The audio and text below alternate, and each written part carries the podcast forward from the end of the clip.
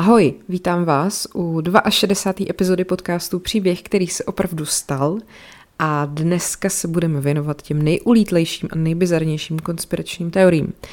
Eh, samozřejmě všichni známe konspirace o tom, že přistání na měsíci se neodehrálo, eh, že Elvis stále žije a podobně.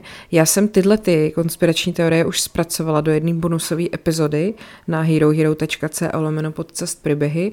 Je tam i celý díl věnovaný eh, atentátu na George Fitzgeralda, Johna Fitzgeralda Kennedyho a jsou tam právě i tyhle ty eh, konspirace z dob studené války a nějaký jejich vysvětlení a takový kontext. Ale dneska se chci věnovat fakt těm úplně největším bizárům, jo? Takže to ještě půjde o level dál, než je to, že přistání na měsíci se neodehrálo. Kdybyste za mnou slyšeli štěkat psy, tak to jsou prostě psy, který tady štěkají, je mi to líto, nedá se s tím nic dělat. Uh, tak a jdeme na to. A jako první je konspirační teorie o tom, že Alžběta první byla muž. Jo? Eh, Alžběta I. byla anglická královna, respektive byla královna Anglie a Irska od roku 50, 1558 do své smrti v roce 1603. Eh, byla to dcera Jindřicha VIII. a Anny Bolejnový, to už taky určitě ode mě víte, kdo to byl. A jenomže, když Jindřich nechal tu Anu Bolejnovou popravit, protože to byl prostě manžel roku, tak to manželství jejich bylo anulovaný a ta Alžběta byla prohlášena za nemanželskou, takže to byl i otec roku. A její nevlastní eh, bratr Eduard VI. teda potom vládnul do své smrti do roku 53 a potom uh, se to nějak jako teda uh, tam jako celý překupilo a nakonec teda jeho nevlastní sestra Marie a mladší Alžběta konečně získali nárok na ten trůn. Marie se teda stala královnou a protože to byla sestra roku, tak uvěznila Alžbětu, uh, jako prostě do vězení ji zavřela, protože prej podporovala nějaký protestantský rebely nebo co. No, pak Marie teda umřela a Alžběta putovala z vězení rovnou na trůn a rozhodla se teda, že bude jako dobře vládnout, což je vodní podle mě fajn. A e, vlastně zřídila anglikánskou protestantskou církev, stala se vrchním správcem té církve a vlastně ta církev se potom jako vyvinula v klasickou anglikánskou církev, kterou známe dneska. E, samozřejmě se čekalo, že ona se provdá a splodí dědice. Ona měla spoustu nápadníků, ale nikdy se to teda nestalo, což potom je právě součástí konspirační teorie, ke který se dostanu. No a jejím nástupcem se nakonec stal její bratranec z prvního kolene, Jakub VI., který byl Scott a ten vlastně položil základy celého toho obrovského království Velké Británie. Eh, v té vládě byla Alžběta umírněnější než její otec Jindřich VIII a jedním z jejich hesel bylo video et taceo, eh, vidím a mlčím. To mi přijde dobrý. Eh, byla relativně tolerantní v náboženství, vyhybala se nějakému systematickému pronásledování různých bezvěrců a podobně. Eh, potom jí v roce 1570 papež prohlásil za nelegitimní a zbavil, jí, zbavil sám sebe poddaný poslušnosti vůči ní, což je docela dobrý, ne? A v zahraničních záležitostech byla taková opatrná a hodně jako se lavírovala mezi Francií a Španělskem. Uh, a prostě byla taková mm, jako prostě mírná. To nebyly lidi zvyklí očividně. A jak stárla, tak ji začali oslavovat, protože byla pana. A vyrostl kolem ní takový kult osobnosti a bylo to oslavovaný na portrétech, přehlídkách a v době literatuře. Ona prostě, ta alžbětinská doba, že to je pojmenovaný po ní, ta alžbětinská éra. A to období je proslulý rozkvětem anglického dramatu, kterým vévodil William Shakespeare nebo Christopher Marlowe a pak taky námořnickými úspěchem anglických dobrodruhů, jako byl třeba Francis Drake. Některý historici tu Alžbětu líčí jako takovou nerozhodnou, prostě takovou divnou panovnici, eh, která, kterou pak ke konci vlády oslabila eh, po, jakoby tu její popularitu oslavila, oslabila spousta hospodářských a vojenských problémů a zároveň ji prostě do dneška uznává jako charismatickou umělkyni a vytrvalou bojovnici o přežití a tak dále a tak dále. Uh, ona vlastně tím, jak předtím vládli ty její nevlastní sourozenci krátce, tak najednou na tom trůně byla 44 let, což byla taková konečná, konečně jako velmi vítaná stabilita a pomohla vytvořit té Británii takový pocit, nebo Anglii pocit národní identity. Uh, určitě jste viděli uh, film Zamilovaný Shakespeare, jestli ne, tak doporučuju. Tam vlastně postava Alžběty jako i zasahuje do děje. Je tam právě i takový souboj Shakespearea s Marlowem a Alžbětu první tam hraje Judy Dench a je to fakt dobrý. A jinak teda voní jako mm, v panovnici vzniklo několik filmů. Uh, ona je taková ta královna, kterou vidíte vždycky na těch portrétech, co má takový to čelo až do půlky hlavy. Mě to vždycky děsí, ale tak holce to asi tehdy tak nosilo. Uh, tak, a teď jdeme k té konspiraci, jo. Uh, ona prostě, jak jsem říkala, je připomínaná pro spoustu věcí, pro svoji dlouhou vládu, že porazila Španělsko a taky pro právě tu svoji panenskost, jo že teda měla nesčetně nabídek k sňatku a mohla prostě se vdát, já nevím kolikrát, a zabránit tomu, aby jako vymřel její rod. A ona vždycky to komentovala slovy, už jsem se spojila s manželem a to s anglickým královstvím, jo. A ten její příslip, nebo ten slib zdrženlivosti byl na tu dobu takový neobvyklý a právě, že se pak najdou lidi, kteří se domnívají, že skutečný důvod toho, proč ta Alžběta se nikdy nevdala, je, že byla muž. Uh, ta teorie, že byla ve skutečnosti muž, uh, tu teorii poprvé uvedl do tisku Bram Stoker, což je autor gotického hororu Drákula. A tenhle teorii poprvé odhalil, když navštívil vesnici Baisley v Cotswolds, protože tam objevil takovou zvláštní vesnickou tradici při oslavách 1. máje, kdy královnou máje byl ve skutečnosti chlapec oblečený právě do těch alžbětinských šatů. No a on teda se chtěl o této podivné tradici dozvědět víc a tak zapátral a odhalil legendu a pak ji zvětšnil ve své knize Slavní podvodníci z roku 1910. Jo?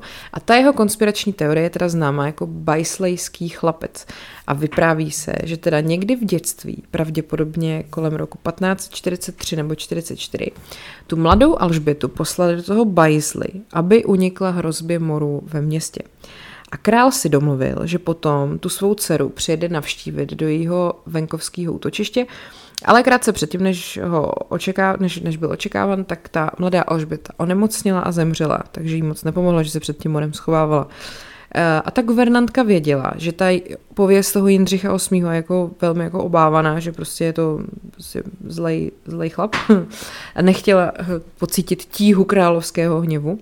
A tak si vymyslela plán a schovala to tělo toho mrtvého dítěte a spěchala do města, aby našla dívku, kterou by jako vydávala za tu Alžbětu. Na neštěstí teda, ale nebylo žádný dítě vhodného věku k sehnání, jo? A, nebo aspoň, aby se jí nějak jako podobalo, té Alžbětě. No a pak si vzpomněla na jedno takový dítě, který, se kterým si ta princezna občas jako hrála a který bylo podobný a mohlo by se za ní vydávat. Akorát tam byl trochu malý problém, byl to chlapec. Jenomže v tu chvíli už neměla na vybranou, prostě to dítě sebrala, oblíkla do těch šatů právě ve chvíli, kdy ten Jindřich přijel. Jo? Uh, vzpomněla jsem si na Jara Cimrman ležící spící, prostě jak chudák Cimrman se až v nějakých svých 16 letech dozvěděl, že je žena. Uh, no a ten podvod prej proběhl bez problémů, Naštěstí pro tu guvernantku ten Jindřich tu svou dceru nenavštěvoval často, takže ona navíc byla známá tím, že se v jeho přítomnosti stydí, jo. Vlasta byla nevlastní, navíc urostla, znáte to. No, uh, poté, co jí zahlédl, byl spokojen a vydal se na cestu. Podvod fungoval tak dobře, že pokračoval prostě už navždycky a nikdo ze zasvěcených se nikdy neodvážil informovat krále. A většina těch lidí, kteří to věděli, tak prostě to bylo jenom v té, byly v té vesničce a tam vlastně ta pravda jako i s nima byla navždy pohřbena. No, uh, takže to tělo té skutečné Alžběty údajně nikdy nebylo přemístěné z kamenný rakve, v ní, v který bylo ukryto. Uh, a pak bylo objeveno až za 300 let při stavebních pracech. Reverend Thomas Skebel údajně rodině řekl, že nalezené tělo patří mladé dívce v alžbětinských šatech a když si uvědomil, co objevil, tak ji radši rychle znovu pohřbil na jiném místě. A tím prej právě začala ta legenda, která zaujala toho Brema Stokera a taky ta legenda, která dala vzniknout té tradici toho prvomájového tažení. No a on teda, ten Stoker prostě byl skálopevně přesvědčený, že to takhle prostě je, že to je tak, že prostě Alžběta byla kluk a že eh, jako podporovalo ho v tom to, že ona měla spoustu vlastností a zvyků, které byly, řekněme, v té době pro ženu velmi jako neobvyklý, jo, že uh, ona třeba jeden měla takový slavný projev k vojákům, před eh, tím, než byla ta válka se Španělskem. Vím, že mám tělo slabé a chabé ženy, ale mám srdce a žaludek krále, a to krále anglického, a považuji za odporné opovržení, že by se Parma nebo Španělsko nebo kterýkoliv evropský kníže odvážili napadnout hranice mého království. K čemuž, než aby u mne vzrostla jakákoliv potupa, raději sama vezmu do ruky zbraň, sama budu vaším generálem, soudcem a odměňovatelem každé vaší ctnosti v poli. No, takže se tvrdilo, že tak vzletná řeč s takovým jako mužným vystupováním nemůže přece zaznít z úst ženy. Feministka ve mně pláče. A taky furt nosila paruku, že jo, točilo do půlky hlavy, takový to prostě klasický chlapský plešatění po třicítce.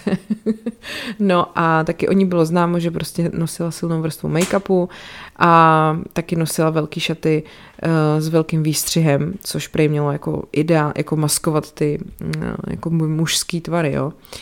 Uh, já si teda myslím, že silnou vrstvu make-upu tehdy nosil jako každý a že třeba jakože chlapec v alžbětinském kostýmu možná vycházel z toho, že aspoň teda pokud je to pravda, co bylo třeba v tom filmu právě zamilovaný Shakespeare, že divadlo tehdy mohly hrát jenom muži a hráli ženy, že jo. No, během Alžbětiny vlády se teda opakovaly, objevovaly jako opakovaně zvěsti, že není schopná porodit děti. A hrabě de Feria, což byl poradce španělského krále Filipa II., napsal v roce 59, 1559, to bylo Alžbětě 25 let tohle. Pokud moji špehové nelžou, což věřím, že nelžou, z jistého důvodu, který mi nedávno sdělili, jsem pochopil, že nebude rodit děti. Tak jaký to asi byl důvod? Jakože je to muž? to je docela jako jasný, ale tak jako těch důvodů mohlo být víc, že třeba byla nějak nemocná, nebo ach bože. Uh, no, ten Bram Stoker se ale domníval, že teda důvodem toho, proč Alžběta nemůže rodit děti, je absence ženských polavních orgánů a že prej je to tajemství, který ona prostě celý život bedlivě střežila. Eh, dvořan Sir Robert Tyrwit v roce 1549 napsal Pevně věřím, že mezi mou paní, paní Ashleyovou, což byla až jediná guvernantka, a kavárníkem Sirem Thomasem Perim došlo k nějakému tajnému slibu, že se nikdy nepřizná až do smrti. Stoker teda nebyl jediný, který Alžbětu přirovnal k smrti, k smrti, k muži. Její vychovatel Roger Eshem napsal v roce 1550. Stavba její mysli je oproštěna od ženských slabostí a je obdařena mužskou schopností uplatnění. Jinými slovy, byla moc chytrá na to, aby byla ženská, že jo, smrti. No, Uh, podezřelý teda prej bylo, že i odmítal navštěvovat jako jiný lékaře než ty své vlastní, ale tak jako proč by navštěvoval jiný lékaře, prostě je královna, že je v paláci, tak má prostě svých 30 lékařů, kam by jako chodila. Uh, dokonce teda prej, i když během domácího vězení onemocněla, odmítla navštívit kohokoliv jiného než své vlastní lékaře a že tahle nechuť k tomu, aby ostatní jako zkoumali to její tělo, tak trvala prostě celý její život a že to jako dávalo jasně najevo, že, eh, že taky dala jasně najevo, že po její smrti rozhodně se nebude konat žádná pitva. A e, samozřejmě, že tahle konspirační teorie, jako, jako všechny ostatní, se rozpadne, pokud se trošku víc podíváme jako na ty fakta, že jo. Uh, že teda je dost divný, že by si, i když teda otec byl, byl třeba odtažitý, tak asi nebyl tak odtažitý, aby si nevšiml, že jeho dcera je muž. a zejména protože sám byl posedlý touhou mít kluka, takže jako kdyby měl před sebou kluka, tak to asi pozná. Navíc teda přesto, že se ta Alžběta nikdy nepro, neprovdala, tak jako měla nějaký romantický vztahy s muži a vlastně sice tvrdila, že třeba s Robertem Dudleym, se kterými jako nejvíc spojou, takže nikdy nic neměla, tak eh, zdá se asi jako docela nepravděpodobný, že on by si toho nevšiml, že Alžběta je muž. Leda, že by to dělali fakt hodně pod mě, ale no, trošku tam něco přebejlo. tak dál. Uh, další její potenciální nápadník, ten španělský král Filip II., zas, ten zaslechl teda zvěstí o její neplodnosti a ten se rozhodl, že zjistí pravdu na vlastní pěst tím, že podplatil její pradlenu, aby mu sdělila podrobnosti. A ta pradlena mu oznámila, že královna funguje normálně jako žena, což naznačovalo, že má menstruaci. Takže Filip se tím přesvědčil, že může skutečně porodit dědice a požádal Alžbetu o ruku, ale neúspěšně. No a dokonce při jiný příležitostí během jednání o sňatku i prohlídla skupina lékařů, aby se ujistili, že stále může rodit děti a potvrdili, že může. Uh, No a takže buď to teda byli mm, nějaký lékaři, co získali diplom uh, na právnické fakultě v Plzni, anebo to prostě ta Alžběta byla opravdu žena. Takže uh, je to vtipný, každopádně uh, ukazuje to bohužel, jak strašně zacementovaný byly názory na ženy v té době, že jo. Že prostě role ženy byla tak vymezená, že jakmile ženská byla dobrý vojevůdce a schopný politik, tak eh, to znamenalo, že je chlap, že jo. No, tak jo, tak eh, to byl první příběh, který se opravdu nestal a jdeme na druhý příběh, který se opravdu nestal a to je uh, konspirační teorie o tom, že Amelie Earhartovou sežrali kraby.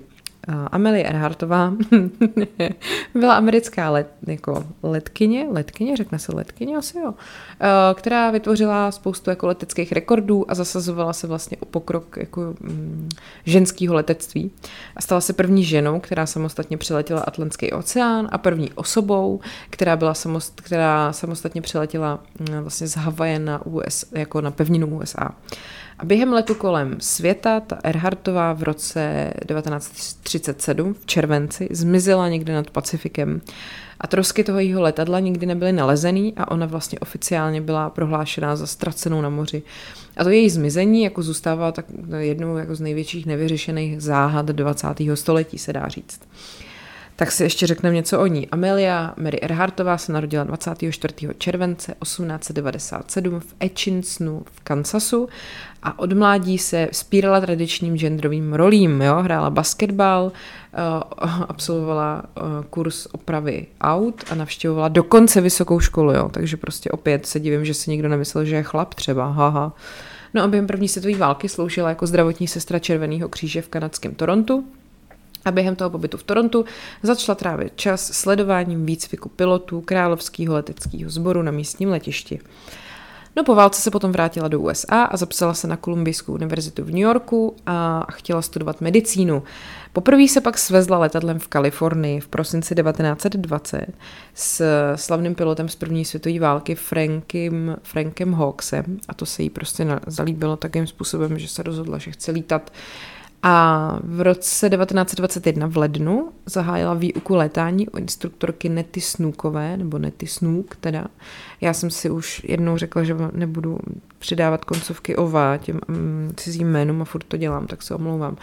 Tak uh, aby si teda Erhard Erhard mohla tyhle lekce zaplatit, tak pracovala jako úřednice v Los Angeles uh, Telephone Company a pak si dokonce ještě téhož roku koupila svoje první letadlo a přezdívala mu Kanárek, bylo žlutý. Eh, v prosinci 21 potom složila letové zkoušky a získala licenci Národní letecké asociace a pak se o dva dny později zúčastnila své první letecké exibice na letišti Sierra Airdrome v kalifornský Pasadeně. Eh, během té svojí bohužel krátké kariéry vytvořila teda řadu těch rekordů. První rekord zaznamenala v roce 1922, kde jako první žena samostatně přeletěla výšku 14 000 stop a v roce 32 se stala první ženou a druhou osobou po Charlesu Lindbergovi, Uh, jak to bylo v tom, že v sám doma Lindberg by musel mít, jak to tam říkal, dvě letadla, aby, kdyby moje, ne, jak to bylo, kdyby moje láska byla oceán, Lindberg by musel mít dvě letadla, aby přeletěl, nebo něco takového. Um, mimochodem víte to, že ten, ten film, ten jakože mafiánský film, co si pouští Kevin v sám doma, je jakoby vymyšlený, ten je natočený jenom pro sám doma, jakože opravdu neexistuje tak to mi přišlo docela vtipný, když jsem to zjistila. Tak, Erhartová se teda stala první ženou, uh, druhou osobou uh, po Charles Lindbergovi, která samostatně přeletěla Atlantský oceán. Uh, odletěla 20. května z kanadského Newfoundlandu a o den později přistála na Kravském poli poblíž Londonderry v severním Irsku. No a pak dostala záslužný letecký kříž od Kongresu Spojených států což je vyznamenání udělovaný za hrdinství nebo mimořádný úspěch při účasti na vzdušném letu a byla první žena, který, která tady tohleto eh, vyznamenání obdržela. No a potom ještě téhož roku uskutečnila první solový let bez mezipřistání přes Spojené státy, jakože první ženský solový let. 19 hodin byla ve vzduchu, odstartovala v Los Angeles a pak přistála ve státě New Jersey a stala se taky v roce 35 první osobou, která samostatně přeletěla z Havaje na pevninu Spojených států. No, eh, ona se snažila prosazovat příležitosti pro ženy v letectví a v roce 29 se umístila na třetím místě v All Women's Air Derby, což byl první transkontinentální letecký závod pro ženy a založila potom mezinárodní organizaci 99, která usilovala právě o rozvoj ženských pilotek. A stala se samozřejmě první prezidentkou té organizace a ta existuje do dneška a zastupuje pilotky ze 44 zemí. To je docela hezký. Tak a teď jsme v roce 1937 a 1. června odstartovala Amelia Earhart z Oaklandu v Kalifornii na let kolem světa směrem na východ. A byl to její druhý pokus stát se první ženou pilotkou, která kdy obletěla země kouly. Letěla na dvoumotorovém letounu Lockheed, ten i Elektra a na letu jí doprovázel navigátor Fred Noonan. Letěli do Miami, pak dolů do Jižní Ameriky, přes Atlantik do Afriky a pak na východ do Indie a do jihovýchodní Asie. 29. června dorazili do Lae v Nový Gvineji a když tam dorazili, měli za sebou už 22 tisíc mil a do toho Oaklandu jim zbývalo ještě 7 tisíc mil. Erhard a Nunen uh, odletěli z toho Lae na malý ostrov Howland a jejich další zastav, což byla jejich další zastávka pro doplnění paliva 2. července. A bylo to naposledy, kdy tu Erhard viděli živou. Ona i ten Nunen ztratili rádiový spojení mm, s americkou pobřežní stráží v Itasce a prostě zmizeli. Eh, prezident Franklin D. Roosevelt schválil rozsáhlý dvoutýdenní pátrání po té dvojici, ale prostě nikdy nebyly nalezený. A 19. července 37 byly teda prohlášený za ztracený v moři, což je jako oficiální status. Statut, status a mm, vlastně pak teda konečně jsme už u těch teorií, protože těch teorií je spousta, co se tý Amelie Earhart mohlo stát. Oficiální stanovisko americké vlády je, že se zřítili do Tichého oceánu, ale existuje teda spousta variant, jo. Uh, jedna teorie uh, vlastně je o tom, že teda jim došel benzín a letadlo se zřítilo do otevřeného oceánu někde v blízkosti ostrova. Několik expedic se potom v posledních 15 letech pokoušelo najít vrak letadla na mořském dně poblíž toho Howlandu, ale prostě nikdy nepřinesli, nikdy to nepřineslo žádný stopy o tom místě havárie. Uh, potom Eh, taky je tady taková mezinárodní skupina pro obnovu historických letadel. Ta předpokládá, že Erhard a Nunen se odklonili od toho Howlandova ostrova a místo toho přistáli 350 mil jeho západně na Gardnerově ostrově, který se dneska nazývá Nikumaroro a je to v republice Kiribati. A ten ostrov byl v té době neobydlený a protože týden po e, zmizení té Erhartový tam přelítali nějaký letadla námořnictva a zaznamenali nějaký nedávný známky o bydlení, ale nenašli žádný stopy po letadle. Takže se domnívají, že tam mohli přežít několik dní nebo týdnu jako trosečníci, než tam prostě zemřeli. A dokonce prej v roce 88, nebo od roku 88 několik expedic tady této organizace na tom ostrově objevilo jako artefakty a různý neoficiální důkazy, které tuhle hypotézu potvrzují, podporují ty artefakty, to je třeba kus plexiskla, který se mohl nacházet na, tom, na okně toho, toho letadla, dámská bota ze 30. let 20. století, nějaký improvizovaný nástroje, nádoba na dámskou kosmetiku a nějaký kosti, které vypadaly jako část lidského prstu. Eh, potom v roce 2017 na to Niku Maroro dorazila expedice pod vedením uh, nějaký mm, tyhle, že tam měli čtyři forenzně vycvičený border collie, který čichali ty kosti, ale nenašli prostě nic, ani DNA, ani kosti. Pak uh, třeba Robert Ballard, což byl oceánský badatel, který nalezl vrak Titaniku, vedl tým, který pátla, pátral po Erhartový. A zase opět nic nenašli. No a e, pak taky jedna z teorií předpokládá, že tu, e, že Nunena a Erhard zajali a popravili Japonci. Pak taky jiná teorie tvrdí, že dvojice sloužila jako špioni pro administrativu právě Franklina Delano Roosevelta a pak e, přijali novou identitu po návratu do USA. A um, teď teda už se konečně dostávám k tomu, jak asi zřejmě Amelie Earhartovou snědli kraby, jo. Já vím, že to jako by není vtipný, ale trošku vtipný to je. Uh, no, takže zřejmě teda letadlo, že jo, se zřítilo, prostě došlo jim palivo a tak. No a během expedice nad Geo uh, tým archeologů prohledával ostrov u toho Nikumaroro, aby teda našli nějaký ty stopy po tom letadle a uh, ten Nunen podle všeho zahynul ta Elektra, to letadlo odplulo a ta Erhartová žila na ostrově několik uh, týdnů a společnost dělali pouze domorodí, metrtlouzí, kraby. No a potom prej v roce 1940 našli britský osadníci na tom ostrově 13 kostí, včetně lepky, pravděpodobně lepku Amelie Erhartové, což se psalo v telegramu zaslaném po nálezu.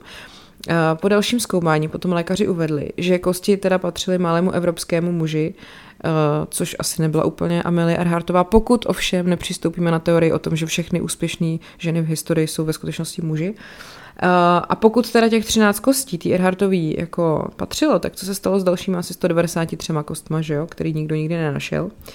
No a Britové, který ty kosti objevili, právě uvedli, že ty kraby ty kosti někde rozptýlili nebo sežrali. Uh, potom, když teda tuhle tu teorii šílenou chtěla ta Mezinárodní skupina pro záchranu historických letadel ověřit, tak těm krabům dali k hodování prasečí mršinu.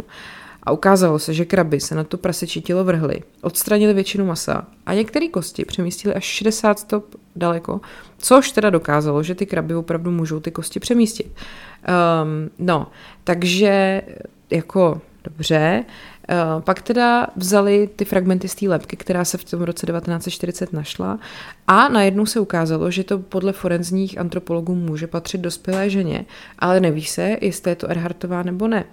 Uh, takže se rozhodli jako zrekonstruovat její DNA a uh, možná, že se nakonec ukáže, že tato šílená konspirační teorie je doopravdicky jako pravda, což je docela zajímavý. Takže uh, vlastně nevíme, no, jestli Amelie Earhartovou sežrali kraby nebo ne, ale jako je to takový, že jo, podle mě zní líp zmizela v moři, než sežrali kraby. No, tak uh, to byl druhý příběh, který se možná stal a možná se taky vůbec nestal. A jdeme na třetí a ten je o tom, že spousta velice jako mocných známých lidí jsou ve skutečnosti reptiliáni, jo? Reptiliáni uh, jsou údajní reptiliánští humanoidi, kteří jako většinou to znáte jako z fantasy, že jo, nebo ze science fiction. Jsou to um, takový jako ještěří lidi v podstatě. A tu myšlenku těch reptiliánů spolupolarizoval David Icke, což je konspirační teoretik, který tvrdí, že mimozemšťani, jakoby, co mění tu podobu, jako ty reptiliáni ovládají zemi tím, že na sebe berou právě lidskou podobu a získávají politickou moc, aby mohli manipulovat lidskou společností. A on při teda tady ten pan Ike při mnoha příležitostech prohlásil, že spousta světových vůdců jsou právě rept, reptiliáni nebo jsou uh, jima posedlí. Jo? Uh, Michael Barkun, profesor politologie na Syrakuské univerzitě tvrdí, že myšlenka reptiliánského spiknutí vznikla už eh, v vlastně v povídce Království stínu Roberta E. Howarda, kterou eh, publikovali v časopise Weird Tales v srpnu 1929. Ta povídka právě čerpala z nějakých představ o ztracených světech Atlantidy a Lemurie a že tam právě se zmiňují o dračích lidech, kteří měli mocnou civilizaci na nějakém lemurském kontinentu. Jo. A byly teda tyhle ty hadí muži nebo ještěří muži, byly jako popisovaný jako humanoidi, takže měli lidský tělo a hadí hlavu nebo ještěří a dokázali prostě napodobovat lidi podle libosti a žijou v podzemních chodbách a využívají své schopnosti uh, ovládat mysl k infiltraci lidstva. A Clark Ashton Smith použil potom tyhle ty hadí muže ve svých příbězích, Stejně eh, jako třeba eh, potom ještě H.P. Lovecraft, Lovecraft, ne Lovecraft, eh, položil základ mýtů k Tulhu, to asi znáte, že jo, to tady teď nebudu vysvětlovat. No, ve 40. letech 20. století potom napsal Morris Doreal, známý jako Claude Doggins, brožuru s názvem Tajemství Goby, v níž popsal takzvanou hadí rasu, který mají těla jako člověk, ale hlavy jako velký had a jsou schopní na sebe brát lidskou podobu. A tyhle stvoření se pak ještě objevily v nějakých dalších jako dílech a tak. No a uh, právě, že uh, teď jak ten David Icke z toho jako vychází, tak uh, vyvinul tu teorii reptiliánského spiknutí, s tím, že uh, vlastně už i to, že někdo vypráví o tom, že ho unesli mimozemšťani, tak vlastně to dokazuje, že se setkal právě s reptiliánskými bytostma. Jo, jednou z prvních byla zpráva policisty z Ashlandu v Nebrasce, Huberta Schirmra, který si pod hypnozou vzpomněl, že ho v roce 1967 vzali na palubu UFO humanoidní bytosti mírně reptiliánského vzhledu, které měly na levé straně hrudi emblém okřídleného hada. A samozřejmě, že jako mu věří jenom vyznavači tady té teorie, všichni ostatní si ťukají na čelo. No ale podle toho Davida Aika, který na tohle téma právě publikoval uh, dílo Největší tajemství z roku, v roce 1999, stojí za celosvětovým spiknutím proti lidstvu právě tyhle ty humanoidi, který jsou z hvězdného systému Alpha Draconis, který uh, Jo, a tvrdí, že vlastně většina starověkých a současných světových vůdců je teda s těma reptiliánama zpřízněná. Eh, včetně třeba rodiny Rothschildů, rodiny Bushů a britský královský rodiny. Jo? Ty jeho konspirační teorie mají příznivce ve 47 zemích a prostě na, na ty jeho přednášky chodí jako stovky lidí. Uh, tak dokonce jedna americká spisovatelka zařadila tuhle konspirační teorii do svého seznamu deseti nejpopulárnějších konspiračních teorií.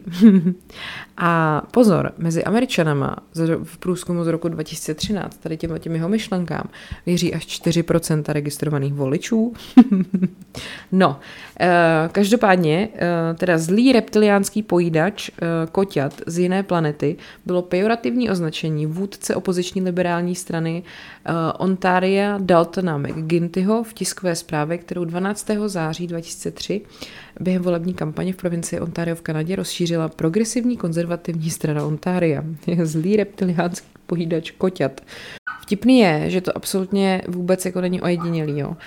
4. Eh, března 2013 byla ve zprávě časopisu Wired o reptiliánských humanoidech měnících podobu. Eh, tam upozornili na video, který zachycují bezpečnostního agenta, s kterým má divný rysy, který hlídá projev amerického prezidenta Baracka Obamy. A to vedlo k tomu, že musela hlavní mluvčí Národní bezpečnostní rady Caitlin Haydenová uvést, že jakýkoliv údajný program střežení prezidenta mimozemšťany nebo roboty je jako ne- nepravděpodobný. No a samozřejmě, že i královská rodina jsou reptiliáni. Uh, ten David Icke mimochodem je bývalý sportovní moderátor, který se kdysi prohlásil za božího syna, takže si myslím, že to je velmi jako solidní zdroj informací. No a tvrdí, že teda královská rodina britská jsou krvelační mimozemští ještěři, jo. Uh, tvrdí, že teda královna a již zesnulý voda z Edinburgu jsou měňavci, kteří pijí lidskou krev, aby vypadali jako my. Uh, a že americký prezident George Bush a jeho otec jsou obří ještěři, kteří se taky mění v lidi. Uh, on dokonce vydal 16 knih o tady těchto těch věcech a je přesvědčený o tom, že reptiliáni stojí za vraždama princezny Diany a Johna Fitzgeralda Kennedyho i za teroristickými útoky z 11. září. Takže tady to máte jako všechno v jednom. Uh, Pan Ike odešel potom z veřejného života poté, co se stal terčem posměchu, když v roce 91 vystoupil v televizní talk show a tvrdil, že právě je synem božím. Uh, a teď už prostě vůbec jako se v médiích nevyskytuje, ale o těch teoriích přednáší po celém světě. Uh, No a vlastně sám jako říká, že když eh, se vrátíte třeba do starověkého světa, prohlídnete si, přečtete si ty dějiny tam, tak tam najdete opakující se téma spojení mezi nelidskou rasou a lidmi a vlastně, že to je důkaz o tom vytvoření té hybridní rasy. Od roku 98 jsem se začal setkávat s lidmi, kteří mi říkali, že viděli, jak se lidé mění do nelidské podoby. Jde o prastarý jev známý jako měnění podoby. Základní podoba připomíná šupinatýho humanoida, který má spíše plazí než humanoidní oči. No a to teda není mimochodem jediná konspirační teorie bláznivá, která se týká královské rodiny. Samozřejmě, že taky jsou jejich spousta o smrti princezny Diany, pak taky o tom, že Diana a Charles mají utajenou dceru, která se jmenuje Sarah a bydlí někde, prostě nevím kde, že princ Harry je ve skutečnosti syn, um, není syn prince Charlese, ale toho Jamesa Hewita, co byl milenec Diany a tak dále, tak dále, ale tady tam mi přijde super skvělá, že princ Charles je ve skutečnosti upír, Jo? Protože on v roce 2011 propagoval nějaký televizní pořad inspirovaný jako jeho fascinací uh, a zájmem o Transylvánii, rumunskou. No a prozradil, že jako vzdáleně příbuzný s rumunským knížetem z 15. století, jako tím Vladem, takový ten nejznámější, ten rumunský kníže, který byl právě inspirací pro příběh toho Brema Stokera s názvem Drákula, kruh se nám uzavírá. Jo?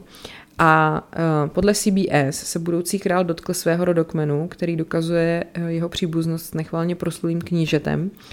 A vlastně uh, od té doby se potom začalo jako někde po sítích řešit, že princ Charles a ten Vlad, teda když jsou příbuzný, takže zřejmě princ Charles jako bude sadista, který prostě uh, kanibal v podstatě a, a člověk, který rád vysává lidem z lidí život, což je s nějakým přeneseným smyslu slova možná trošku pravda, když se podíváte na seriál The Crown a jeho vztah s princeznou Dianou. Tak, to byl další příběh, který se opravdu nestal.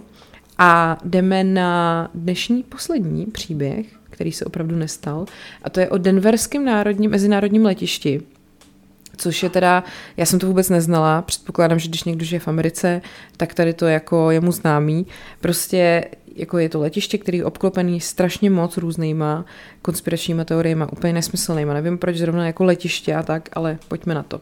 Uh, ono bylo postavené v roce 95 jako náhrada za letiště Stapleton nedaleko Denveru a od, začátku ho provází ty konspirační teorie. Uh, ty obyvatelé Colorada jako od počátku různě teoretizovali o tom, že na tom letišti jsou různý tajný tunely, kde se prostě scházejí nějaký nacistický tajný spolky a že tam taky jsou různé předzvěsti zkázy, které jsou jakoby ukrytý v různých veřejných, v těch uměleckých dílech, který v okolí toho denverského letiště nebo na něm přímo jsou. Jo? Uh, samozřejmě, že ještě navíc ty, to denverské letiště jako by to docela podporuje, tady tohleto. Oni to různě třeba podněcují ve svých jako vlastních reklamních kampaních a přijde jim to jako vtipný, že jo. Takže že před několika lety se prostě rozhodli, že než aby s tím vším jako bojovali a snažili se prostě všechny přesvědčit, že to ve skutečnosti není pravda, takže se tím jako radši baví. Uh, no a teda jak se to jako děje, jo. Uh, vlastně se samotným letištěm to vlastně nemá úplně tak mnoho jako společného. Uh, podle, to je docela zajímavý, podle časopisu Psychology Today spousta lidí věří konspiračním teoriím kvůli jako vlastní touze po nějakém smyslu nebo jistotě nebo bezpečí, aby si jako takzvaně udrželi vlastní obraz. Eh, v případě toho letiště prostě existoval poměrně dost otázek toho, ohledně toho, že jako ho dlouho stavili, proč vlastně stálo o tolik víc, než původně mělo a proč to prostě ta výstavba trvala díl. Já bych tyhle ty všechny lidi přestěhovala k nám do České republiky, aby viděli, že to je úplně normální, že to neznamená, že prostě třeba na D1 se schovávají ilumináti, prostě to jenom trvá dlouho, protože jsou neschopní. No, eh, samozřejmě, že místo těch jednoduchých klasických odpovědí, že prostě něco jako nevyšlo ve stavbě, tak eh, je lepší si vymyslet nějakou takovou divokou teorii. Eh, tak, takže existuje teorie o tom, kdo to denverský letiště postavil a jedna z nejlepších těch teorií je, že to letiště postavil nový světový řád, který má vazby právě na nacisty. Ta teorie jde dokonce tak daleko, že ty dráhy letiště jsou prý postaveny tak, aby z hora připomínaly hákový kříž. Při pohledu ale na fotografie té konfigurace těch drah to úplně nevypadá jako hákový kříž, pokud to tam opravdu jako se nesnažíte najít. Taky uh, nepomáhá ani to, že teda na značce, která je věnovaná letišti, je za vybudování označ, jakoby odpovědnou za vybudování označená organizace s názvem The New World Airport Commission, jo, ale může se to zdát jako náhoda, ale mm, zjistilo se, že takováhle organizace ve skutečnosti neexistuje. Uh, lidi si taky všimli podivných značek na budovách, od nich se domnívají, že jsou taky spojený s novým světovým řádem. A ve skutečnosti ale uh, je spousta těch jakože záhadných označení na budovách ve skutečnosti jen uh, odkazem na jazyk Navajo, což je jako mm, ten, jak se to řekne, vojenský jazyk nebo periodickou tabulku prvků. No. Uh, potom, jako u toho letiště, taková obří socha modrýho koně, jo, to modrý Mustang, známý taky jako Lucifer a je to 32 metrů vysoká prostě socha z takových skelných vláken od umělce Luise Chimenéze a ta se nachází podél bulváru Peňa. A ve skutečnosti je inspirovaná sochou Mesteňo na Oklahomské univerzitě, ale ty události, které tu sochu obklopují, právě už zase léta živý konspirační teorie. Lidi poukazují třeba na to, že ta socha svítí červenýma očima a tak připomíná čtyři jezdce apokalypsy, i když ten umělec prostě sám kdysi řekl, že červená barva je tam na počest divokého ducha amerického západu. Samozřejmě, že tomu všemu ani nepomáhá to, že ten Jiménez, ten, co to postav, jakoby vytvořil, umřel ve skutečnosti dva roky před dokončením toho díla, když na něj odpadl kus té sochy a přitěl mu tepnu v, moze, v noze, že jo. Takže to jako těm, těm konspirátorům jenom nahrává. Uh, nechce se jim věřit, že ten kůň je prostě jenom umělecký dílo a nic víc. Eh, kromě toho, že to letiště teda eh, postavil nacistický nový světový řád, tak eh, tam kolují pověsti i o mnoha neoznačených budovách a podzemních prostorách. A tato teorie potom mohla vzniknout na základě uh, jedné časové schránky, která je zakopaná na pozemku a která nese symboly svobodných zednářů, který jsou údajně napojený na ilumináty. Že jo? A jedním z důvodů, proč tato konspirační teorie má takovou sílu, je skutečnost, že teda to letiště bylo mnohem dražší, než se původně předpokládalo. Eh, zastánci konspiračních teorií poukazují na peníze iluminátů, které byly podle některých názorů použity na dokončení výstavbu toho letiště, výměnou za to, že tajný spolek bude ten pozemek využívat. A dokonce se proslýchá, že několik prvních budov na pozemku nebylo postaveno správně, ale místo, aby letiště zbouralo, tak je prostě jenom pohřbilo a postavilo na ně další budovy. Takže tím ilumináti získali svoje vlastní podzemní doupě. No a pověsti kolem té apokalypsy ještě navíc teda k tomu všemu jako přispívají, takže uh, podle časopisu Reader's Digest se na letišti nacházejí podzemní tunely, včetně vlaku, který jezdí mezi odbavovacíma halama. A Uh, skutečná povaha tunelů je ale mnohem jako uh, podle těch konspirátorů hanebnější, řekněme. Jo? Protože podle některých teorií se v tunelech nacházejí taky podzemní bunkry, což možná navíc postavili reptiliáni a ty mají sloužit jako bezpečné místo pro světovou elitu během apokalypse. No tak to stoprocentně postavili reptiliáni, protože reptiliáni jsou světová elita, že jo. Podle listu Denver Post jiný teorie tvrdí, že tunely vedou přímo do severoamerického velitelství pro leteckou a kosmickou obranu, který se nachází jen asi 100 mil jižně od letiště v Colorado Springs, uh, což je docela nákladný způsob cestování, teda mám pocit. Mm, no a teda ono to letiště je fakt v provozu teprve jako asi 25 let, že jo? takže uh, to vybudování tunelu takový dílky by muselo trvat jako několik desítek let. Na druhou stranu, jako to se určitě stalo, že jo. No, pak je tam taky taková nástěná malba, která je součástí jako instalace na, na tom letišti a jmenuje se Děti světa sní o míru. Jo? A tam teda v rámci nějaký veřejné umělecké sbírky letiště se prostě nachází spousta takových různých uměleckých děl. Kromě té sochy koně je tam právě i nějaká takováhle malba. Eh, je to od umělce Lea Tangumi a podle některých eh, jako názorů ty obrazy obsahují vlastně v sobě různý jako sdělení a je to důkaz, že to letiště je nějakým způsobem spojený s fašistickou tajnou společností. Uh, protože ty malby jsou o světovém míru a zdravém životním prostředí, ale jakože ten pohled na ně je jako dost děsivý, že nevypadají úplně tak jako míromilovně a uh, že vlastně ve skutečnosti jako sdělujou prostě nějakou, nějaký příchod apokalypsy. Pak taky lidi dost řešejí nějaký sochy chrličů, který jakoby to letiště hlídají, a, uh, ale prostě to je jako normální věc, že jo, ten, ty chrliči se jako v architektuře používají prostě staletí jako takovej nějaký totem, který odhání prostě zlý duchy a chrání budovy. Uh, což uh, potom právě dává logiku, že spousta těch chrličů je umístěných u výdeje zavazadel, aby chránili jako zavazadla cestujících. No nic, takže prostě to vypadá, že denverský letiště není plný uh, iluminátů, reptiliánů a nepostavil ho nový světový řád a že podzemní vlak tam převáží zavazadla a ne nacisty, ale jako chápu, že je to docela, docela jako přitažlivý.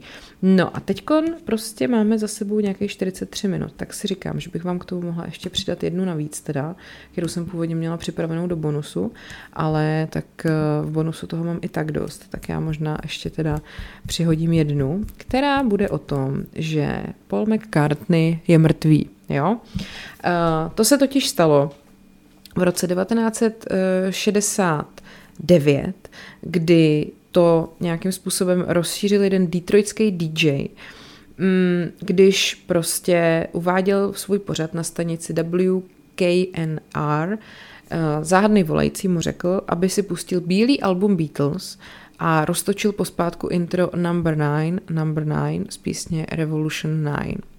A když to ten Gib udělal, jmenoval se teda, nevím, jestli jsem řekla, Raz Gib se jmenoval, ten detroitský DJ. A když to ten Gib zkusil v tom vysílání, tak uslyšel slova Turn me on, dead man. Zapni mě mrtví muži, jo.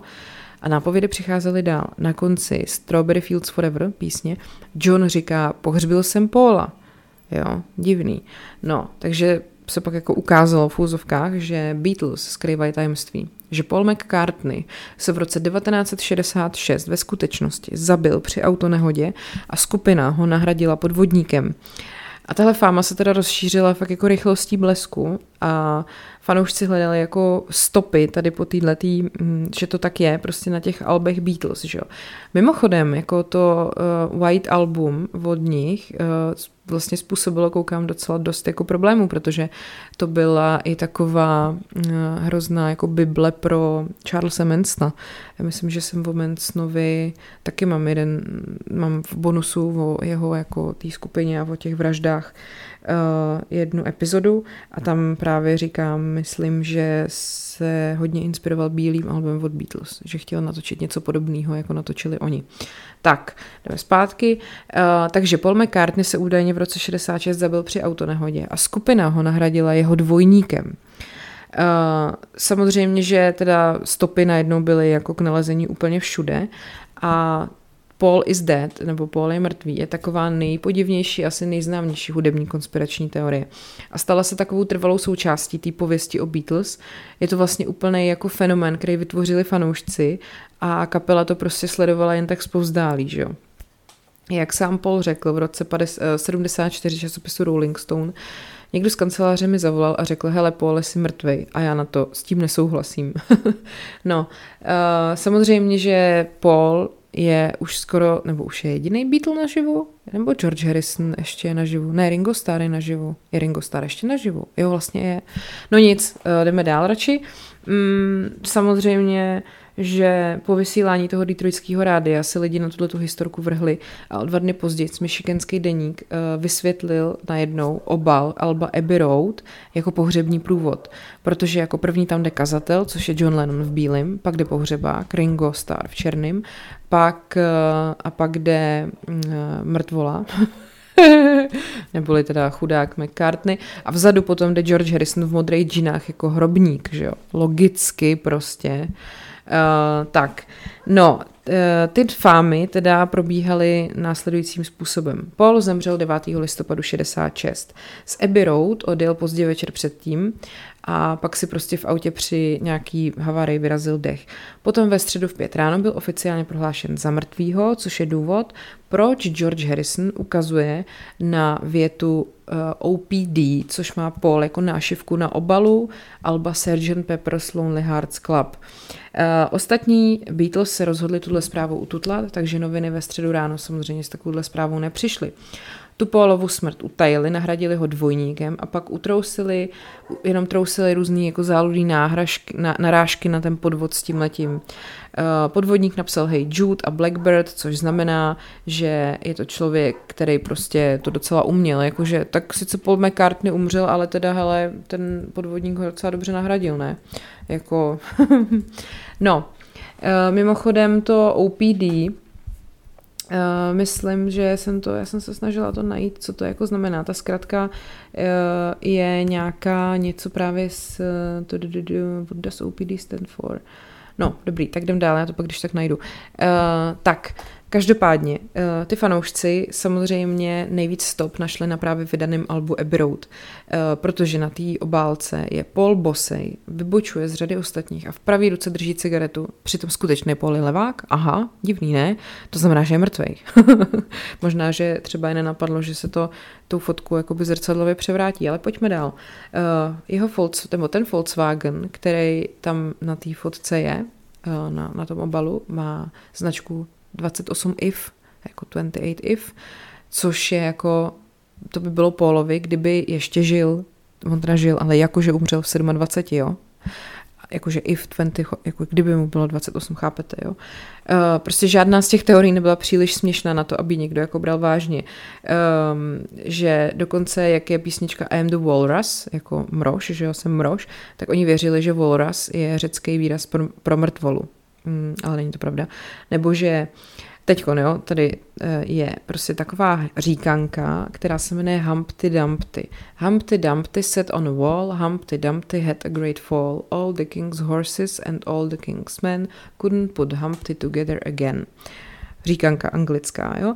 A uh, teďkon, uh, v té písničce I am the Walrus mm, se zpívá gu gu gu job, gu gu gu job, takový jako to. A uh, lidi se ptali, co to je, jako co to znamená v tom I am the walrus, to gu gu gu jup. A uh, vlastně fanoušci věřili, že tohleto, to gu gu gu jup, říká Humpty Dumpty, právě ten, co jako padá, že jo, Humpty Dumpty had a great fall, který to říká v nějakým jiným románu před svým osudem, osudným pádem, jo. Uh, navíc uh, na konci na toho I'm the Walrus. Uh, tam to končí slovama, což bylo z vysílání BBC ze Shakespeareova krále Líra, kdy uh, Oswald sténá o untimely death, o předčasná smrti. Jo, a pravda je, že John Lennon to prostě jednou večer nahrál z rády a líbilo se mu, jak to, jak to zní, tak se mu to hodilo k té písničce. Uh, no, takže dobrý, jdeme dál. Když tahle fáma vypukla samozřejmě, tak Paul nebyl ani mrtvej, ani mrož. Uh, byl v ústraní na své skotské farmě s Lindou McCartney, Heather a jejich šesti týdenní dcerou Mary, uh, kterou právě svět znal jako choulící se miminko v jeho kožený bundě, což byla nejslavnější fotka Lindy McCartney z té doby.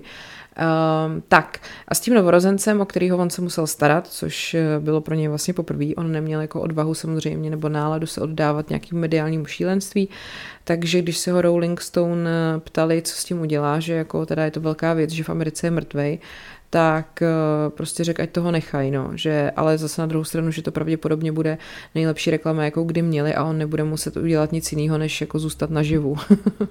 no, uh, on potom eh, volal do, John Lennon volal do 26. října do té rozhlasové stanice, která tady to celý rozjela, že je to ta nejhloupější fáma, jako kdy slyšel, uh, a že samozřejmě popřel i veškerý jako kódovaný zprávy ze slovy nevím, jak zní desky Beatles pospátku, nikdy si je nepřehrávám pospátku, což docela dává smysl, nebo že by byl jako kazatelem na pohřbu prostě.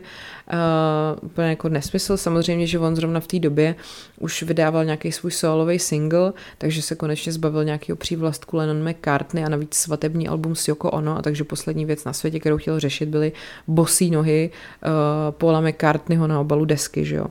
No, uh, vtipný je, že teda uh, se to jako nějak úplně neutišilo hnedka, uh, že vlastně uh, vždycky ty zvěsti o té smrti nějakým způsobem žili a lidi byli fakt jako ochotní to hledat úplně všude že třeba uh, spisovatel Richard Price ve svých vzpomínkách pro časopis Rolling Stone z roku 84 vzpomíná, jak v roce 69 poslouchal vysokoškolský rozhlasový pořad, v němž se fanoušci dělili o své právě tyhle ty jako teorie, že uh, když si pustíte Here Comes the Sun od Beatles, tak pospátku, když to pustíte na 78 otáček za minutu, tak tam je slyšet, jak říkají wow is Paul.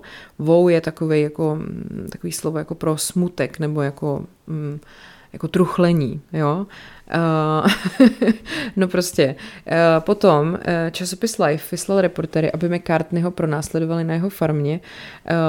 Dokonce on se tak naštval, že na ně vylil belík vody.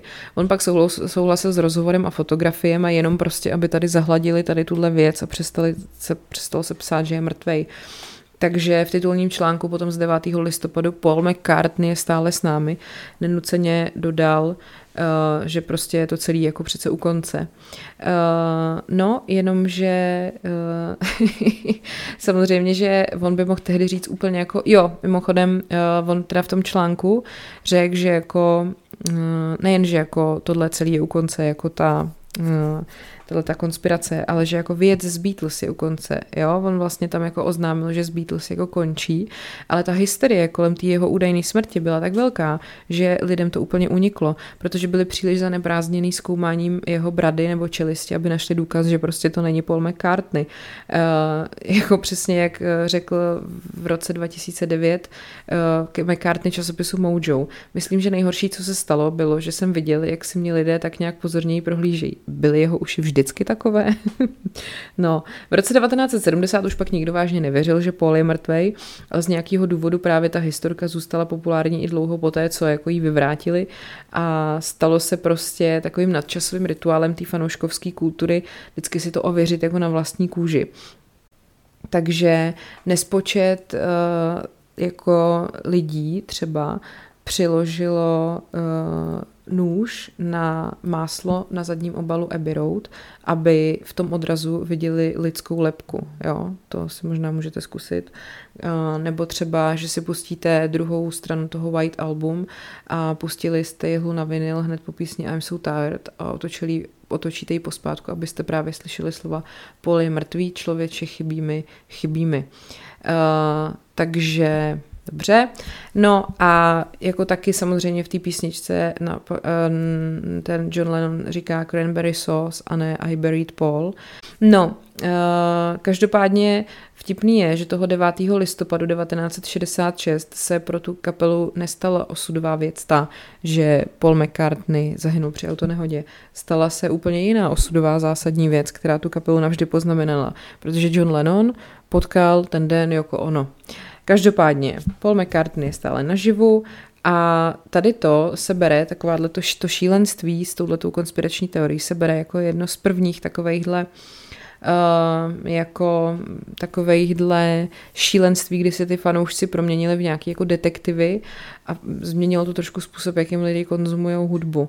Takže když prostě skončilo Paul je mrtvej, tak, tak začalo Tupak žije a Stevie Wonder vidí a existuje 12 různých Avril Lavigne a uh, podobně. Uh, ten fenomén prostě totálně náhodný ukazuje, jak jako šílená oddaná může být ta láska těch fanoušků a je to samozřejmě důvod, proč ta legenda Poli mrtvý jako žije dál. Uh, je to jakási podivná taková podstat celý té hudby a tak. No, každopádně teda Paul McCartney je naživu, a tohle byl poslední příběh, který se vlastně nestal. A já vám pro dnešek děkuji za pozornost, doufám, že se vám to líbilo.